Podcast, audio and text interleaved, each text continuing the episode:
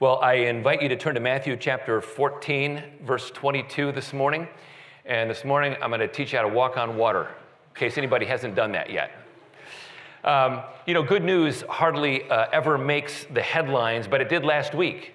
And here's what Gallup came up with uh, as their headline New high of 90% of Americans are satisfied with their personal life.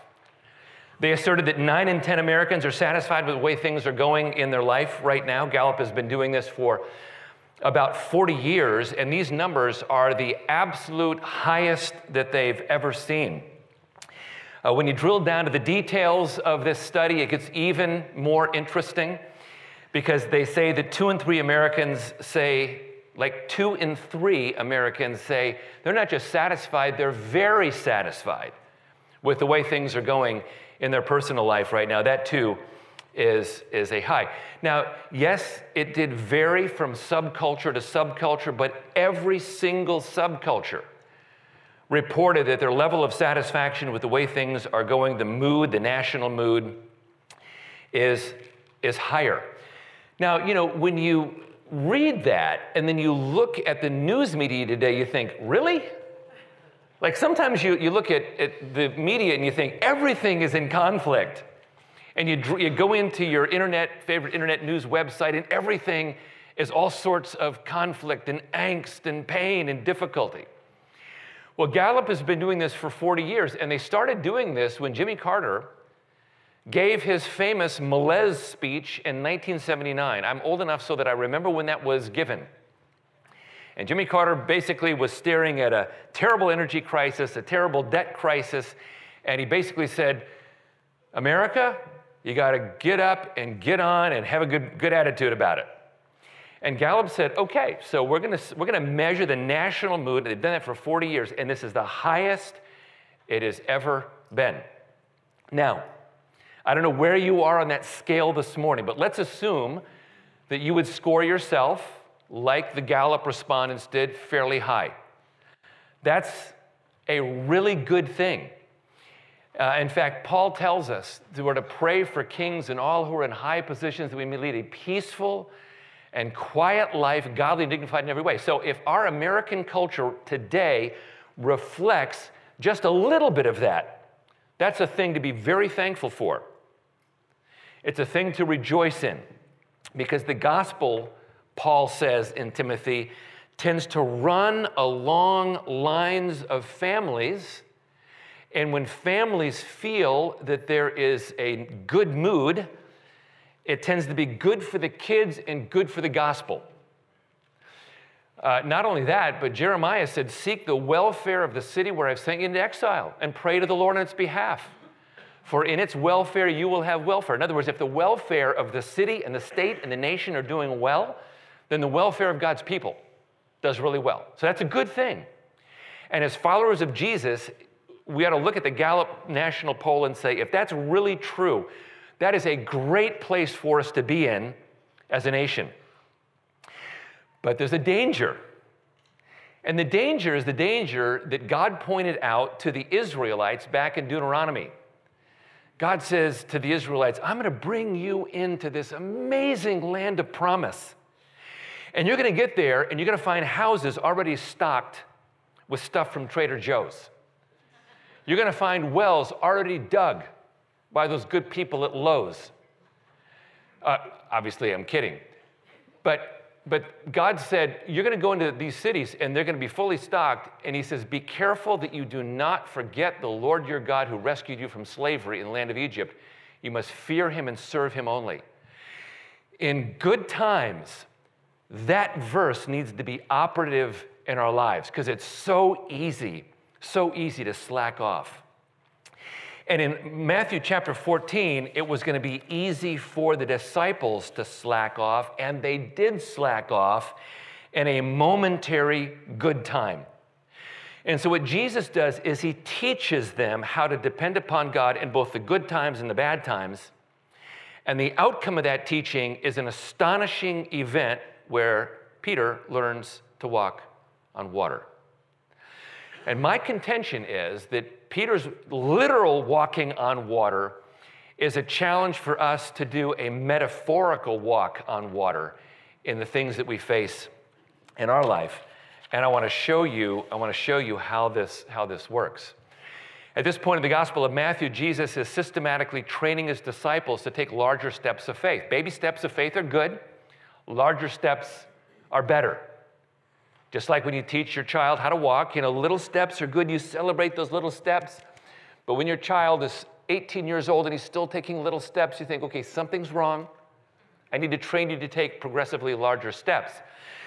And so Jesus gives a series of tests. And the first test happens at the feeding of the 5,000. So for many days now, Jesus and his disciples have been visiting the seaside cities, and his disciples have been ministering with power and they're really excited about the power that they've been experiencing.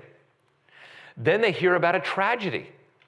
John the Baptist has been killed, like tragically, senselessly, brutally killed.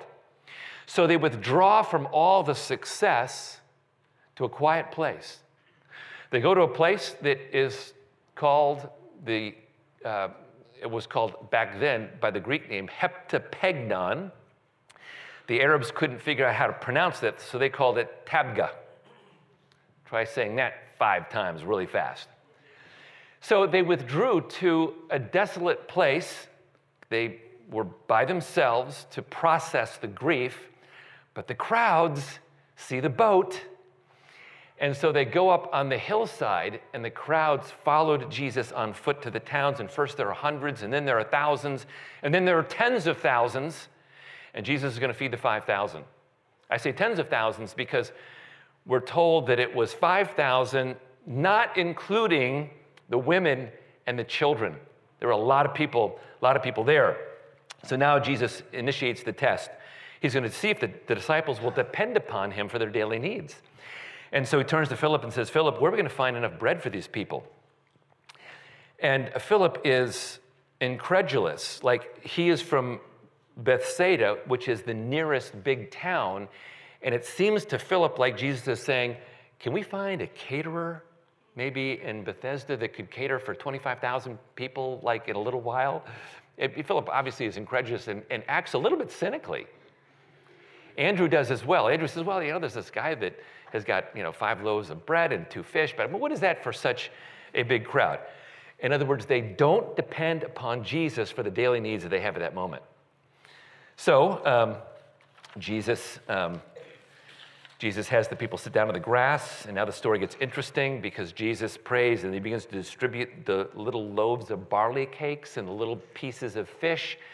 And he distributes, and more baskets are being delivered, and more fish is being delivered. And pretty soon, 25,000 people have been fed out of five loaves and two fishes. Now imagine you're one of the disciples and you're one of the servers and you're delivering the baskets to clusters of families and going back and getting more and going. I mean, how long does it take to feed 5,000 people that way? Hours, probably. And the whole way, the disciples realize we're living in the midst of this really big miracle. They're coming back from where they're high fiving each other. This is awesome. We are so this is so amazing. Like, I wish this kind of miraculous experience would never end. This is so much fun. Then it's all over, and Jesus says, Go pick up the, the leftovers.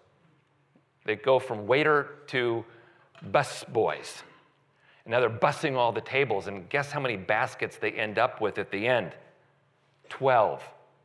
Coincidence? No. Jesus wants to tell the disciples, Trust me for your daily needs. Pray to me for your daily needs. I will provide for you. But you've got to get into a mode of trusting me. Um, of course, that's discipleship 101, right? Because discipleship 101 is I trust God for my daily needs. That's the whole point of the Sermon on the Mount. It's the whole point of Jesus' prayer give us this day our daily bread. But that's easier said than done, right? we have to be trained to learn to think that way. They failed the first test, so now we go to the second test. And the second test is the storm on the sea. And uh, Having been on the Sea of Galilee, I've always hoped that I would encounter a storm. I never have. It's always been nice and calm. um, but the disciples are, gonna, are going, now going to encounter this second test, and to test them, Jesus tells them to go to the other side of the sea. Um, and notice what happens in verse 22. He made his disciples get into the boat. Made them. They didn't want to get into the boat. Why? They've had all this success in the cities around Galilee. They had all this success at the feeding of the 5,000. The people even want to make Jesus king. And the disciples want to bask in this wonderful success. We don't want to get in the boat. We want to enjoy the adrenaline rush of victory. But Jesus made his disciples get into the boat. The tense of the verb means, guys, guys, come on, we, we, we got to get into the boat. There's a little bit of pushback on the disciples' part. And they uh, go off to the other side. So they get into the boat at Tabgha, and they're going to sail 4.5 miles to the seaside village, the city of Bethsaida. And so they start to put the sails up, and now Jesus goes up into the mountain, higher up into the mountain. He's at the top of not really a mountain, but a very high hill that overlooks the lake, and he is going to pray. What's he going to pray for? In context, he's going to pray for the disciples because the disciples are going to encounter a rip roaring storm. So, in your mind's eye, I want you to, I want you to think about what's, what's going on. Jesus up on the mountain, he's going to pray all night long. The disciples down on the sea, they're going to struggle all night long, and a full moon up in the sky. Full moon in the sky, Jesus on the mountain, disciples struggling in a storm. And Jesus is going to pray for his disciples. And in context, he's going to pray for them that they would pray to him for help in the storm. So, what happens is, in order to sail this direction, uh, you've got to sail to the southeast, then go about in your ship and sail to the northeast. They're literally in the middle of the widest part of the lake when this massive storm descends upon them, and they're they're quickly dousing the sails. They start rowing, and they're rowing for hour after hour after hour after hour. I can imagine Peter being the, the coxswain, the, steer, the steersman at the back of the boat, yelling, Stroke, stroke, stroke. And he's going up one wave and down the other. He's steering with all of his might. As hours go by, they're exhausted. Fatigue is setting in. The water is coming into the boat. Hypothermia is now setting in, and Jesus is up there on the mountain. He's praying, praying literally all night long, praying for six, seven, maybe nearly eight hours, and the disciples are struggling down there, down there in the boat. Now, what should the disciples have done while they're rowing hour after hour after hour? What should they have done? Pray. They should have prayed to Jesus at the feeding of the 5,000. They didn't do it. They should have prayed to Jesus when, at the storm on the sea, and they weren't doing it. And I wonder if they, they thought they could pray to him when he wasn't there. We, we know we can do that. We pray to Jesus all the time. Lord Jesus, please, please help me. Did they know they could do that? Jesus is training them to be able to do that on a regular, consistent, intelligent, faithful basis. So then, when they are at the height of their exhaustion, it happens. The disciples are furiously rowing wave over wave, and there off in the distance, they see a spectral form on the water. And they think, what, what, what is this, like a hallucination? What is this? They're so tired and exhausted and fatigued. Is it a ghost? And, uh, and they, they, they're terrified. Now, what, why does Jesus walk on the water? Sometimes we think about what's that like a random miracle? What, what is he doing walking on the water? And why in Mark does he intend to quote unquote pass them by? Why does he do that? Well, this takes us back to the Old Testament. You remember uh, Moses went through a body of water, right? Did Moses go through the top of the Red Sea or through the Red Sea? No, the Red Sea parted, and he walked through the Red, the Red Sea on dry ground. Well, Jesus is better than Moses. Jesus is God. So Jesus walks on top of the water.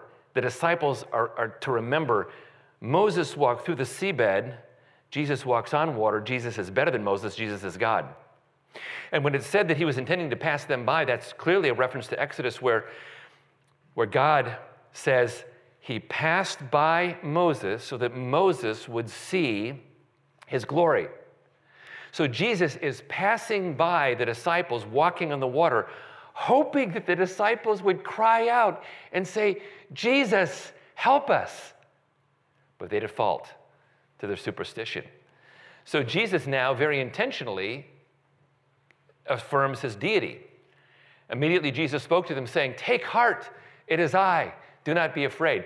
But what Jesus is really doing is he's declaring his deity, because this is how it, it's, it is in the, in the Greek language. Take heart, I am. Don't be afraid. So, sandwiched between the command to take heart, and not be afraid, is a declaration of his deity. I am God. He's saying to the disciples, You can pray to me even if I'm not visibly present with you and you're in a storm, you can pray to me. The disciples still aren't picking this up.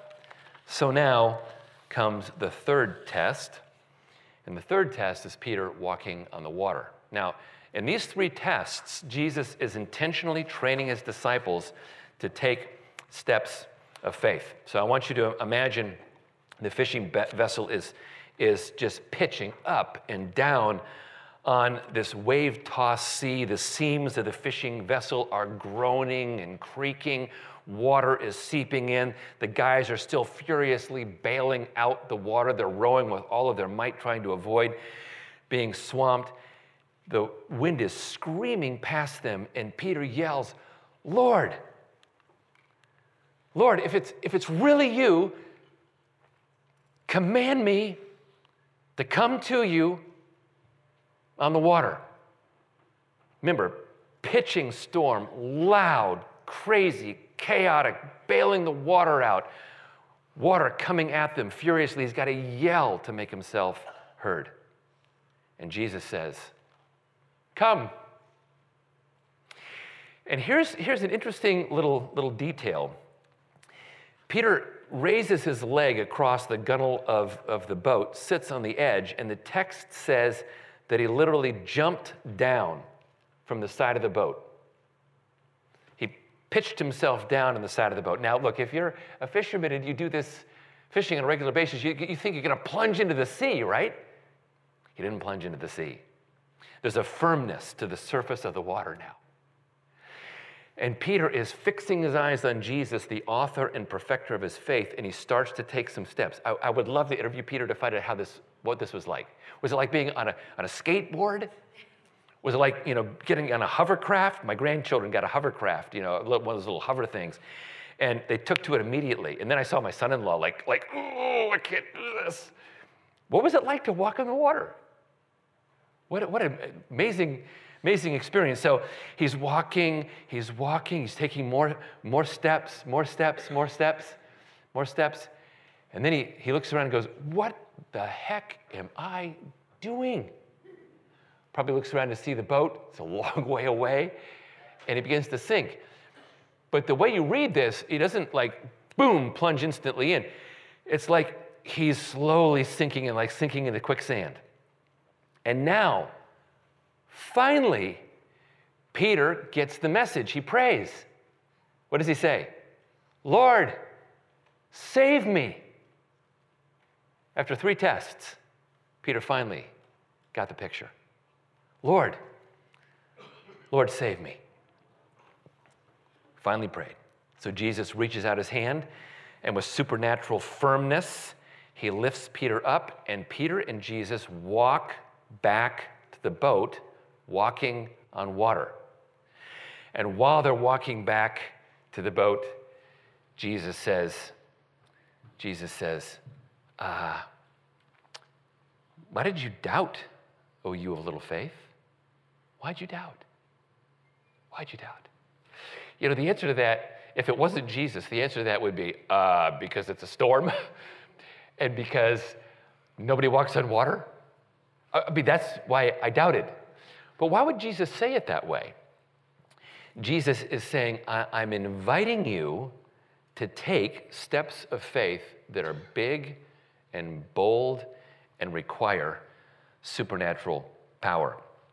And as the story closes, we, three, we see three amazing miracles. Miracle number one Peter and Jesus walk together back to the boat. Miracle number two the moment they step into the ship, the moment the wind stops, the wind dies down instantaneously. I've been in, in some pretty bad storms, and the winds don't just instantly die down. It's like they slowly abate. This instantly died down, instant calm. Goes from storm to calm in a split second. And then comes miracle number three. Um, and miracle number three is that as they're worshiping Jesus, they instantly arrive to the other side. That's a nice little miracle because there was no wind, so they couldn't sail to their destination. And they've been rowing all night, exhausted by the storm, so they couldn't row to their destination. So Jesus empowered them to travel supernaturally to their destination. That little detail comes from the Gospel of John. So let's think about where we, where we are in the story. Jesus has a clear agenda. He wants his disciples, that includes you and me, to live in the supernatural presence and power of Jesus. That's got to be our regular, daily modus operandi. It's got to be the habit of our life. So when Jesus talks about living in his kingdom, presence, and power, when I talk about that from the word, I'm, that's what I'm talking about living in a moment by moment, prayerful, supernatural relationship with, with the Lord. So Jesus engineers three tests for this to happen. Test number one, feeding of the 5,000, they didn't pray. Test number two, storm on the sea, they didn't pray. Test number three, Peter walking on water. Finally, Peter says, Lord, save me. Lord, save me. And the supernatural hand of Jesus comes down and he lifts Peter up. Now, what's the point of all this? How do we grow so that this focus is the, is the active, uh, our focus is the active reliance on God? It comes through training. So throughout your life, Jesus is going to engineer situations in which you're invited, sometimes forced. Remember, Jesus made them get into the boat. Sometimes you're forced to take fresh steps of faith. And his desire is that those steps would become progressively bolder and larger, so that my steps of faith as a believer one year into my faith, they might be small, but five years they're bigger, 10 years they're even bigger, 15 years they're even bigger, 25 years, I'm taking really big, bold steps of faith. I will tell you, many believers don't get to that place. They, they go a long way into Christ and they take shorter steps of faith because they, they're afraid of failure. They're afraid that something is going to make them look foolish. And Jesus, Jesus' passion for our lives is that as we grow spiritually, we would take larger and riskier steps of faith. And I'm talking to myself just like I'm talking to you. This is to be part of the way that we live our life. I want to unpack this idea just, just for a moment. He wants us to do these things in the good times, right? At the feeding of the 5,000, it was a good time, it was a time of success. Jesus wanted his disciples to depend upon him in good times. If Gallup is right that we're living in the midst of a great national mood, as followers of Jesus, we need to depend upon Jesus in the successful times. And it's really easy to get to the place where we slack off, and what we're worried about is maintaining and protecting what God has provided, as opposed to taking fresh and new and bold and even risky steps of faith. Sometimes Jesus will lead us into the hard times, like he did with the storm on the sea. And we'll, we'll all encounter them. And sometimes it's actually Jesus' will to allow us to be in a storm. It was clearly Jesus' will to allow the disciples to be in the storm because they weren't going to see his powerful deity unless they were in the storm and could see him as he manifested his presence. Sometimes it's God's will that we face a storm so that we can, we can grow. I, have had enough experience in sailing that I know what it's like to to be sailing at a starboard tack, heading into the wind, and then trying to go about and sailing directly into the wind and not being able to get the bow on the other tack. And when you're, when you're sailing directly into the wind, it is very frustrating. And in a big boat, I've actually turned the engine on and said, All right, I'm going to power through this with my, my Yanmar engine because I don't want to be going backwards. One time I was on a, a Hobie Cat, had no engine, and I was into the wind and I was going backwards. They were in the storm going backwards. And when you're in, when you're in that place, you think, okay, God, I need you. But it's, sometimes it's easy to say, I'm going to power up and do everything I can before I talk to God. And God wants us to talk to Him soon. In the good times and the bad times, He wants us to depend upon Him. And so, what we see is we see three truths in this about Jesus in our storms. Number one, Jesus sees us in our storms. Remember the picture Jesus on the mountain, disciples on the sea, full moon above. Jesus saw them in their struggle. And the first thing I want to say to you is that Jesus sees you in your struggle. When you're in the storm, he sees you. The second truth we see in this is that Jesus prays for you in your storm. You know, he was up there on the mountain praying for them in their storm, in the same way that Jesus, who is raised up in heavens is seated at the right hand of God, and he, Hebrews 11, 7, 25, he lives to make intercession for you. He prays for you in your storm. Romans 8, 34, he's at the right hand of God, interceding for you in the midst of your storm. So he sees you, he prays for you, and the third truth is that we got to choose the right response in the serene times and the stormy times. Remember, their gut response in Matthew 14, 25 is it's a ghost. Look, first century Israelites knew that resurrection was the right theological position about the afterlife. They knew that there was no such thing as a ghost. They knew this. First century Judaism taught this. But when the chips were down, they defaulted to superstition. Just like sometimes when the chips are down, we default to things to find relief as opposed to praying to God in the midst of the storm. So let's think about think about um, stormy, stormy times and what happens in stormy times. In stormy times, we have this choice. And the choice presents us with what I would call a walk on water moment. So let me, let me give you a walk on water moment that my mom had. I think I've told this story before, but my mom uh, last year had a stroke. I was on the phone with her when it happened. On the floor, my dad called 911. She got to the hospital within the hour. She got the medicine that she needed.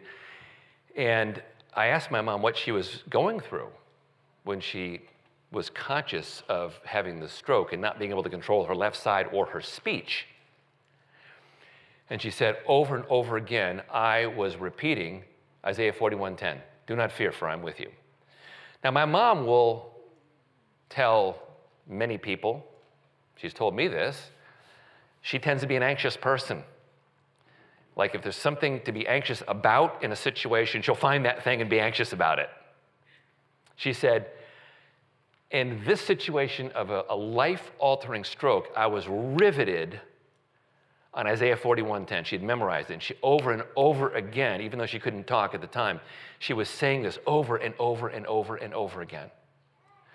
That was a walk on water moment. On the floor, she was praying it. In the ambulance, she was praying it. On the gurney, she was praying it. In the emergency room, she was praying it. In the hospital, she was praying it. And the first thing she said to me when I called her and she could speak is Isaiah 41:10 is what got me through this devastating stroke. What I'm saying to you is that there are times where you will, you will be in a situation where you're going to have to take a walk, a step out into the boat, onto the sea. It's going to be your metaphorical walk on water moment. And that walk on water moment is trusting God for something big, something that's impossible. It's taking a new step of faith. It's uncertain and risky. It's more than just for a moment because you're going to have to fix your eyes on Jesus, the author and perfecter of your faith, while you're taking steps of faith toward the goal that He has for you. Everyone will have a walk on water moment. So my son, my son Jared had a walk on water moment. Um, and my son Jared fell in love with a college graduate. He had student loan debt. She had student loan debt. Between the two of them, they had $72,000 in student loan debt.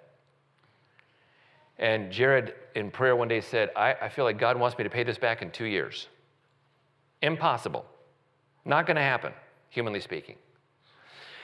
And in the course of him taking that step, series of steps of faith, God led him in a very unusual way to a particular businessman who said, I want to hire you, but I want you to start a business so that I'm hiring your business. So he did that. And pretty soon, Jared got to the point where he was paying $10,000 a month off on the student loan debt while living, living at the poverty line in Seattle to make sure all this was paid off in two years. And they got paid off in two years. That was his walk on water moment. Then he goes to Africa, starts learning Arabic, and says, I don't want to, I don't want to do this. I hate this. And his wife said, You know what? It's time to buckle down and do it. That was the second walk on water moment. And he's fluent now in the Darija dialect of Arabic. So you think about this and you think about Isaiah 41 13, where this could apply directly to Peter and to us in our walk on water moment. For I, the Lord your God, hold your right hand. It is I who say to you, Fear not. I am the one who helps you. I mean, Peter could have said that, you know, like, like God held me up with his right hand. He walked me back to the boat. He was with me in strength and in power. Uh, these walk on water moments occur at the intersection of risk and grit. Risk and grit. Uh, this idea of the intersection of risk and grit. You know, risk is, is you're doing something that might not turn out the way you expect.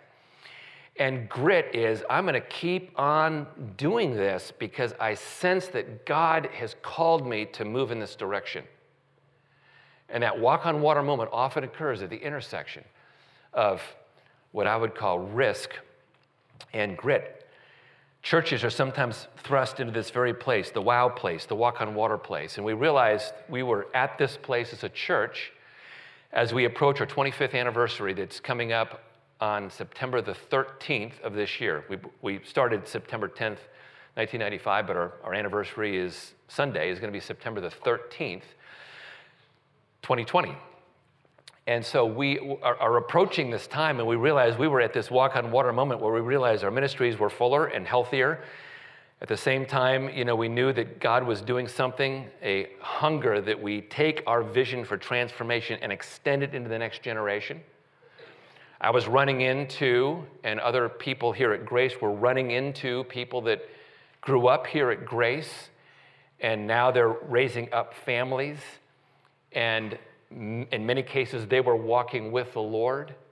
And grace had been a part of their, of their story. And we thought, how, how can we take this passion we have for transformation and extend it into the next generation? And clearly, we realized that we needed a building to facilitate that passion, both for teens and for kids. And in some cases, what that would do is it would help us with existing adult ministries like Celebrate Recovery and other ones.